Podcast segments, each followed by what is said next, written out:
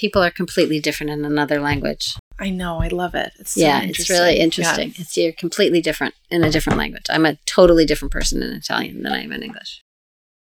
Certamente.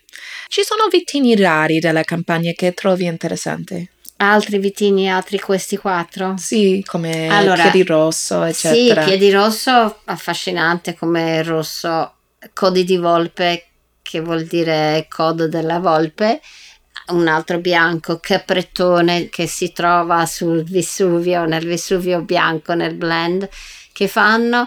Poi ci sono nel Caserta quest'altra zona, quest'altra provincia da campagna super interessante. Ci sono tre vitigni autoctoni che non avevo mai provato.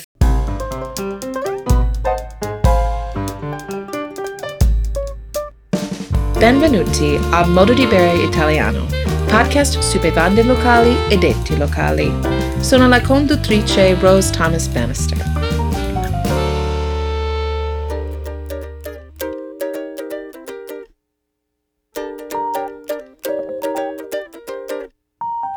Oggi io sono onorata di intervistare Susanna Gold sul tema della campagna e una puntata speciale, la prima di una nuova serie educativa, Lo Stivalo in 20.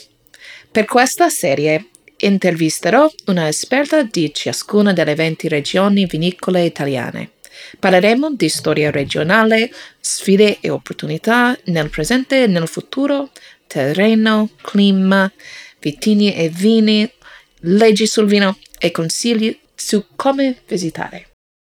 Che tu abbia appena iniziato con il vino italiano o che tu sia un fan da anni, una cosa che ho imparato è che può sempre approfondire l'Italia. C'è sempre, sempre di più da imparare. Perfetto per il programma, poiché il motto di modo di bere italiano è provare cose nuove, divertirsi e non smettere mai di imparare.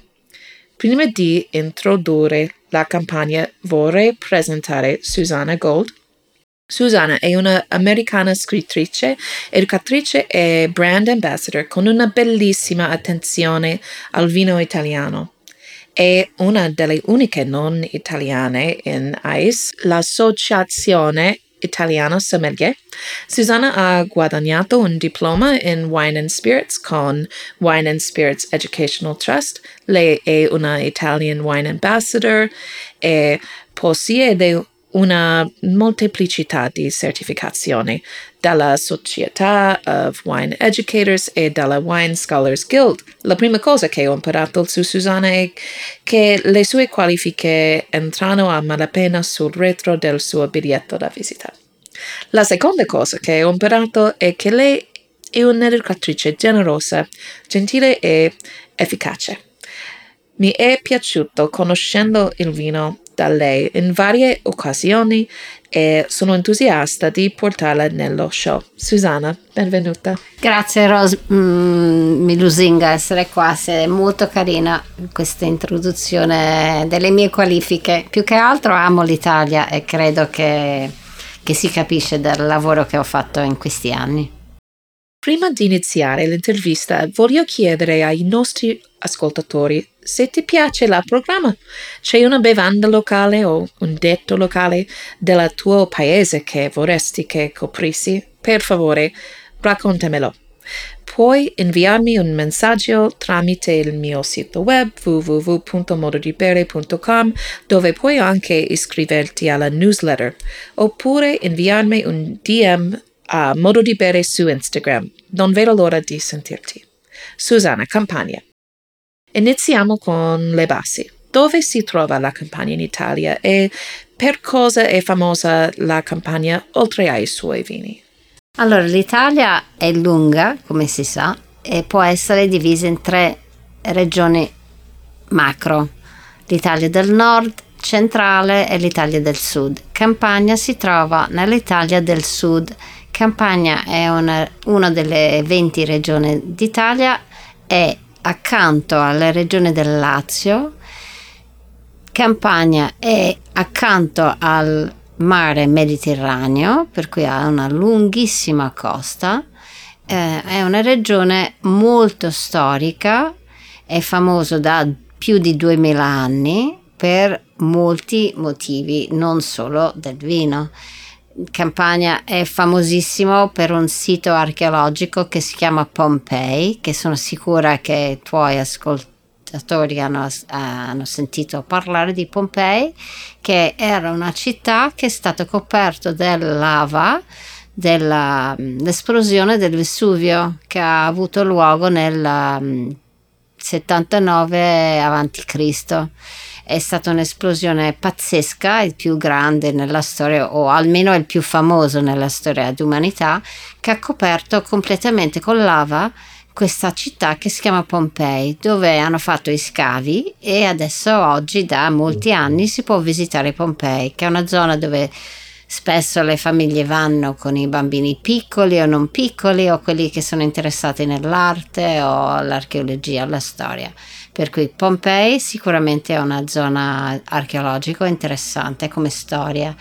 Un altro motivo per cui la gente sicuramente ha sentito parlare della campagna è perché è la zona natale della pizza, no? Cioè tutti noi mangiamo la pizza, praticamente tutti noi, non conosco nessuno che non mangia la pizza. La pizza ha avuto origine a Napoli, la pizza napoletana è quella pizza buonissima che adesso si può anche trovare negli Stati Uniti, per fortuna.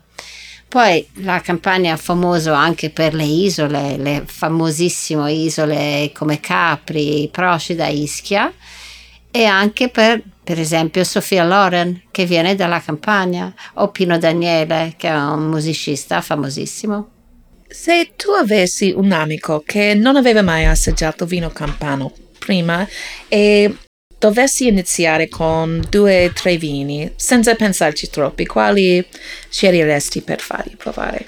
Allora, si posso dire tre bianchi e un rosso. Allora, i tre bianchi sono dei vitini che vengono dalla campagna, che sono nati eh, in campagna e non vengono dall'estero, per cui sono vitini eh, indigeni. Allora, fiano, greco, eh, falinghina per i bianchi e poi grande rosso aglianico. In Italia, rispetto alle altre regioni vinicole, come collocherebbe la campagna in termini di numero di vigneti, quantità e qualità dei vini, influenza e reputazione dei vini, sia nella storia che oggi.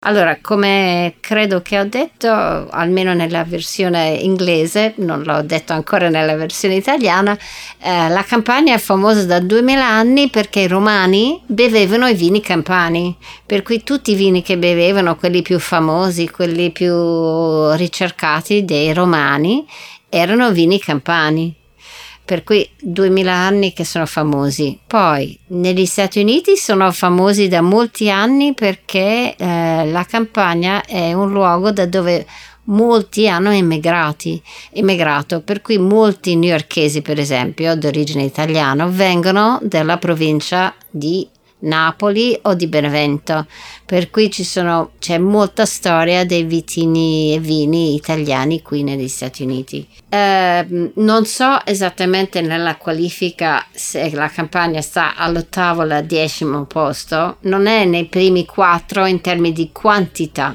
I primi quattro sono la, il Veneto, Puglia, la Sicilia e penso l'Emilia Romagna di quantità. Di qualità Sicuramente Campania è tra i primi, magari non i primi due che sono quelli più conosciuti, magari la Toscana e il Piemonte, però la Campania non è molto lontano perché ha dei vini ottimi, e ottimi anche qualità-prezzo.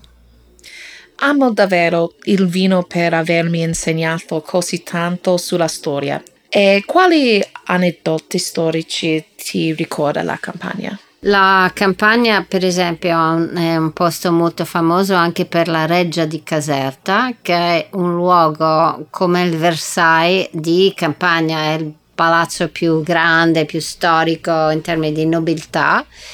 Si, bisogna ricordare anche che la Campania ha avuto tutta la storia del Regno di Sicilia, per cui ha anche una storia molto complicata, complessa di nobiltà europeo importante in cui si bevevano molti vini importanti, Poi se abbiamo parlato di Vesuvio che è esploso nel 79 a.C., abbiamo parlato di um, Pompei, abbiamo par- non abbiamo ancora parlato di Pestum che è un'altra zona della campagna famoso per una città coperta di lava. Altre importanti notizie nella storia del vino è che eh, Taurasi, per esempio, ha una storia molto lunga in termini di conoscenza e qualità eh, per come zona di vitigni rossi, cioè di un vitigno rosso, cioè aglianico, è la zona del sud d'Italia che era il più conosciuto in termini di qualità.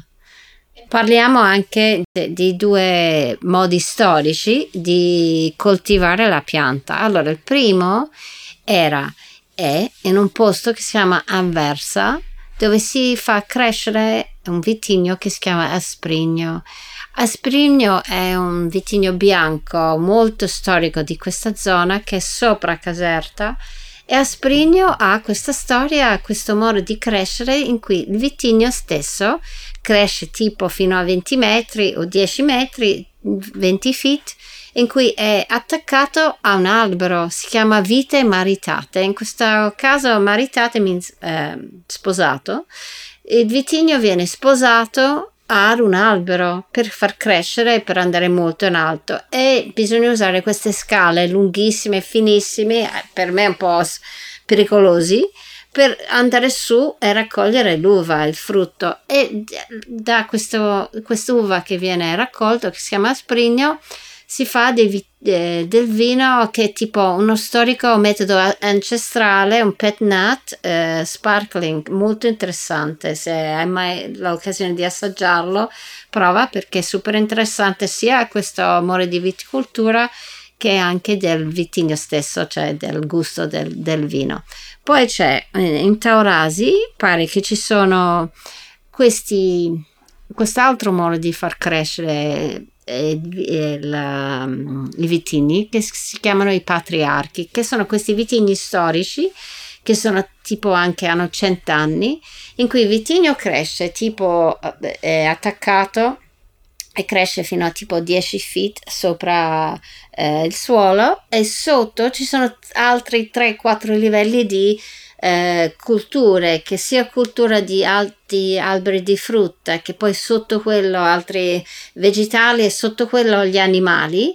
Eh, questa viticoltura promiscuo, come tu hai giustamente rammentato nell'altra versione che abbiamo fatto, è una cultura in cui si, il contadino poteva far crescere molte cose diverse. Ho scoperto recentemente di questi patriarchi un, durante un evento che ho fatto per l'Irpigna perché non ne avevo mai sentito parlare, per una, un aneddoto storico molto interessante. Poi c'è anche da dire che in campagna ci sono dei vitigni che hanno più di cent'anni che crescono sul proprio piede franco, cioè sui loro stesso radici, non sono innestati con il, l'innesto, il portainnesto americano, sono, crescono da soli e spesso questo accade quando c'è eh, sabbia nel suolo e, non, non, e, e, possono crescere in questo modo perché il filossera non è mai arrivato in, in questa zona della campagna. Sono affascinante della storia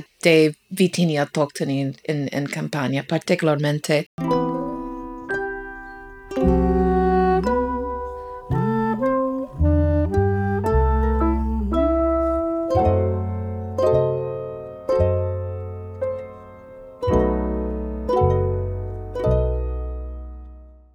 voglio aiutare i nostri ascoltatori a ottenere una bella panoramica del DOC e DOCG della campagna. Certo, allora ci sono questi quattro DOCG, tre della quale ho già menzionato, Fiano di Avellino DOCG, che viene dall'Erpigna, dalla provincia di Avellino.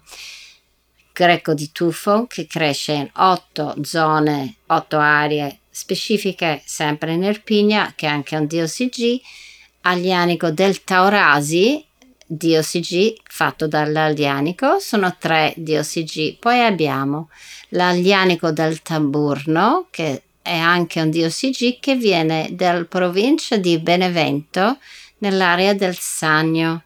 che è un'altra versione dell'Aglianico fatto su un altro terroir, un altro terreno, eh, con un altro mh, mm, clone dell'Aglianico e tendenzialmente affina per meno tempo nel legno del Taurasi, per cui ha un filo più pronto in genere del Taurasi in, in termini di quando lo si può bere.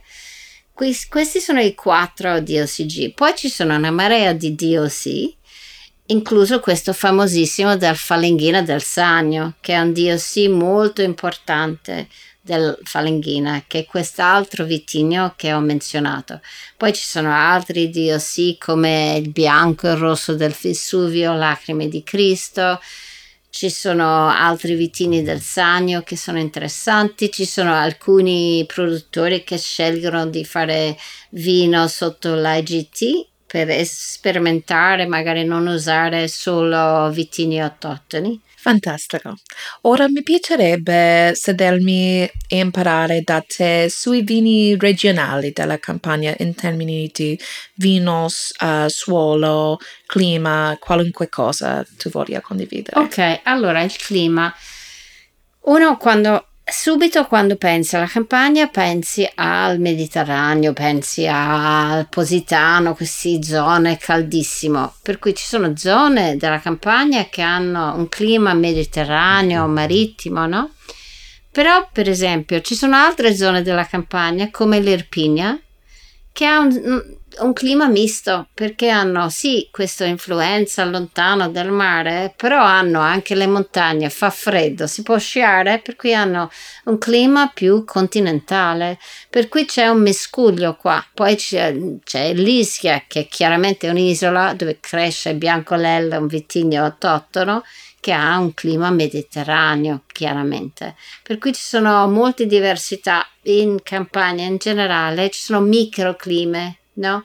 Perché dipende dall'elevazione, il suolo, eh, prossimità del mare, che vitigno stai usando. Ci sono un sacco di fattori, ovviamente, come altre zone d'Italia, per parlare del clima. Poi quando parliamo del suolo, c'è eh, uno potrebbe pensare che visto che c'è stata questa esplosione da un vulcano, Vesuvio, sarebbe tutto vulcano. Questo non è vero. Ci sono zone della campagna che hanno il terreno che è vulcano come eh, Vesuvio. Ci sono i campi Flegrei che erano eh, campi di vulcani Molte zone della campagna hanno il soprasuolo, cioè il livello superiore del suolo che ha topsoil che è vulcanico, però il sottosuolo non lo è, per cui è un suolo misto. Ci sono molte zone la, della campagna che hanno um, calcario, cioè limo, queste suole che danno anche tanta acidità, tanta mineralità al vino poi ci sono anche zone che hanno più sabbia, che sono più vicine al mare, come per esempio quelli dove il filosofo non è attaccato il, il vitigno. Per cui anche qui eh, dipende, ci sono microclimi e microzone, per cui è una, un terroir, un terreno, una regione estremamente variato e interessante. Parliamo della devo che menzionare altra intervista con Teresa Bruno e Ilaria Petito. Ho conosciuto con, con loro uh, grazie a, a te, al, all'Univenti con uh, i produttori de, dell'Irpinia. Sì, sì, sono, sì è, è, carino che hai, gli ha interessato a Teresa che è presidente e Ilaria vicepresidente, che sono due produttrici della campagna molto famose eh, molto brave a far conoscere il loro territorio e sono dell'Irpinia appunto. Eh, ci sono tante donne eh, nell'Irpinia, però come tutte le zone d'Italia, ovviamente storicamente sono sempre stati gli uomini che hanno portato avanti il vino, per cui è bello anche vedere un consorzio con a capo due donne, che è una, se non una novità, non è così comune. Certamente. Ci sono vitigni rari della campagna che trovi interessanti? Altri vitigni, altri questi quattro? Sì, come allora, Piedirosso, eccetera. Sì, Piedirosso affascinante come rosso, Codi di Volpe che vuol dire codo della volpe, un altro bianco capretone che si trova sul Vesuvio, nel Vesuvio bianco, nel blend che fanno. Poi ci sono nel Caserta quest'altra zona, quest'altra provincia da campagna super interessante. Ci sono tre vitigni autoctoni che non avevo mai provato fi- prima del 2018 in cui sono andata a Campagna Stories che è una manifestazione per la stampa e gli operatori in campagna e ho assaggiato ero a Caserto, ho visitato la Reggio, ho conosciuto dei produttori e ho assaggiato questi tre vittini che non avevo mai sentito nominare prima, però che mi hanno affascinato e sono Pallegrello bianco, Pallegrello rosso e Casavecchia, che sono interessanti fatti in questa zona della Caserta. Secondo te, quali sono le sfide e le opportunità di questo momento per questa regione uh, proiettare orientata verso il futuro, in particolare per quanto riguarda climate change? Allora, per quanto riguarda climate change, credo che almeno in Erpinia, per dire, hanno, loro hanno la fortuna di avere la possibilità di far crescere i vitini più in alto, per cui questo può mitigare i problemi che crea climate change, no? Andare in su. Un altro fattore in generale in campagna che hanno è questa storia che hanno con i loro vitigni nativi, per cui non è che hanno impiantato vitigni internazionali che de- devono cercare di far crescere Pinot Noir in queste zone, no. Hanno i vitigni e le tradizioni lunghissime con questi particolari vitigni con le tradizioni millenni di storia e io spero che questo li aiuta a combattere climate change. E poi hanno, spero anche qui, consorsi e attenzione di ogni singolo produttore a sovrariguardare il loro terreno, la biodiversità del, degli animali, delle piante che hanno, perché la monocultura sappiamo è, non è un fattore positivo per il futuro, per cui speriamo che tutti noi e tutti loro eh, cercano di combattere questo problematico che è evidente che impatta tutti noi. Le altre sfide che hanno è che ci sono alcuni produttori che sono molto grandi, che sono all'estero da tanti anni, ma ci sono tanti piccoli, magari che non lo siano, che vogliono esserlo, per cui devono cercare eh, le zone appropriate, sapere che non ogni, ogni, produttore non deve essere per forza a New York. Ci sono 50 mercati negli Stati Uniti per non parlare di tutti i paesi nel mondo. Per cui l'importante è guardare dove esattamente uno può trovare uno sbocco per i loro prodotti, che non è facile, però è possibile. Nella versione inglese uh, mi ha detto qualcosa de, della gente, della forza della gente. Della ah campagna, sì, sì, perché dicevamo, cioè, eventi storici, non possiamo di, dimenticare la, il terremoto tremendo che è successo, penso che era l'80, eh, in Erpinia, che ha distrutto totalmente Avellino. E in quell'anno lì molti sono morti, tante proprietà distrutte, però comunque si è scoperto la resilienza della gente, perché questa è una zona di gente forte, forte e resiliente, che comunque riescono a rimboccare le maniche e tornare a lavorare. Per cui comunque non ho paura per questa gente qui. E poi sono abbastanza allegri, che è, import- è importante nella vita, la positività. Torniamo un momento i quattro vini dal uh, iniziare del programma, sì, di sì. descrivere il sapore di questi vini. Certo, allora fa- parliamo prima dei vini e poi parliamo due minuti solo dove mi potrete trovare se volendo. Allora, i vitini. Falenghina, super facile secondo me d'approccio, molto fruttato, floreale, a volte lo trovi in un vino sparkling, per cui intrigante, da spiaggia, facile, molto bello. Poi Fiano più strutturato, un vino che ha eh, lunghissima potenzialità, strutturato, ha questo fondo di eh, non amaro, però di mandorla, di eh, nocciole, di eh, una profondità, non so se riesco a esprimere quello che voglio trasmettere, però un vino profondo, importante, che fa riflettere, lo assaggi un sorso e pensi, ah, allora sì, questo sì. E poi il greco, il greco è stato il primo vitigno che mi ha fatto piangere. Una volta ho assaggiato il greco durante una manifestazione, manifestazione di Vinitali anni fa e mi sono trovata in un momento assurdo in cui ho trovato che stavo una lacrima mi stava scendendo l'occhio e dice ma sei ridicola Susanna cioè non conosci questo produttore perché stai qua a piangere di questo vino? Perché era un vino spettacolare mi è piaciuto tantissimo e il greco che appunto viene da solo queste otto zone molto bello, molto fine, delicato. Anche qui si trova la mineralità, l'acidità, tutto quello che vuoi, la florilità, eh, tutti questi eh, frutto di matur, frutta matura e poi anche il greco può invecchiare. Poi aglianico, cosa non c'è da amare di aglianico? È fruttato, speziato, c'è il pepe bianco, ci sono un sacco di altri sentori, è bello anche per un vino rosso anche questa acidità, questa mineralità, ehm, a volte si sente anche il legno, però legno, legno dosato giusto, non troppo, non esagerato, chiaramente si sa dei tannini, il colore, bellissimo vitigno sexy, cioè mi piace un sacco l'albianico e penso che uno che non l'ha mai assaggiato, un albianico veramente è una, un, vin, un vino che ti può stregare.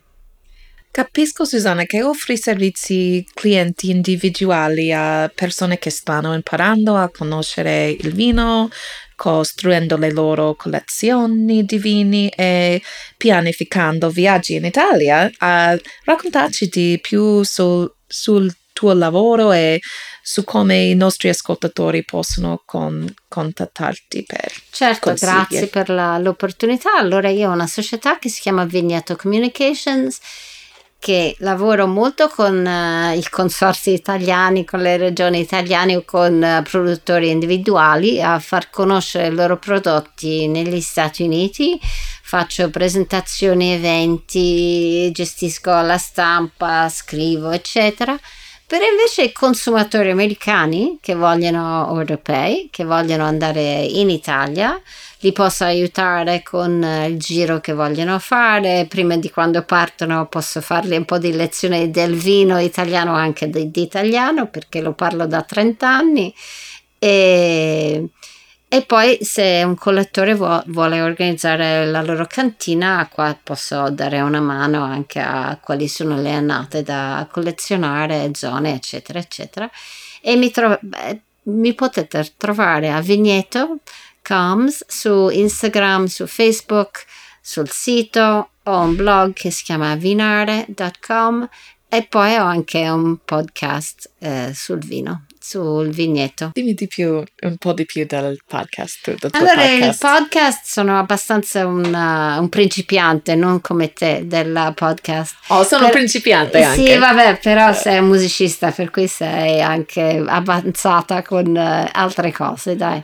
E ho, fatto, ho iniziato un podcast durante la pandemia eh, che si chiamava Vigneto The Sustainability Series, in cui insieme a una mia collega che, si chiama, che è norvegese, francese eh, che si chiama Sunny Gandara, che è un'esperta di vini naturali. Abbiamo iniziato a parlare della sostenibilità, ma sostenibilità come lo si usa in Italia, sostenibilità che include anche la responsabilità sociale, economico e, e dell'ambiente. Per cui è un podcast in cui abbiamo parlato con 10 persone differenti in 10 episodi differenti su al- alcuni aspetti della sostenibilità.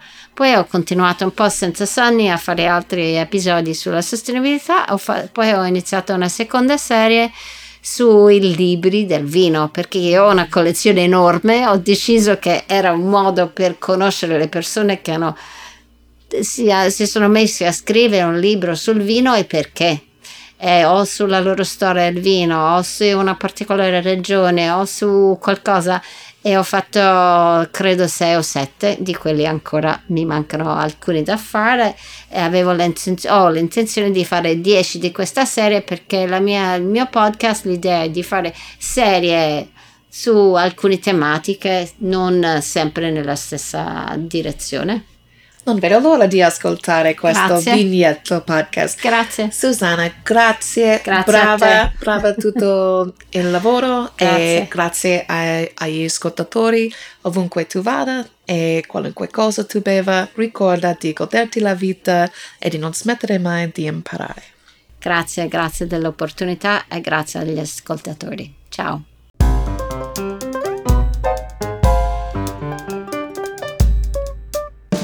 Puoi seguire Modo di Bere su TikTok, Instagram e YouTube. Puoi diventare sostenitore del programma su Patreon e accedere a più contenuti esclusivi ed educativi su www.mododibere.com.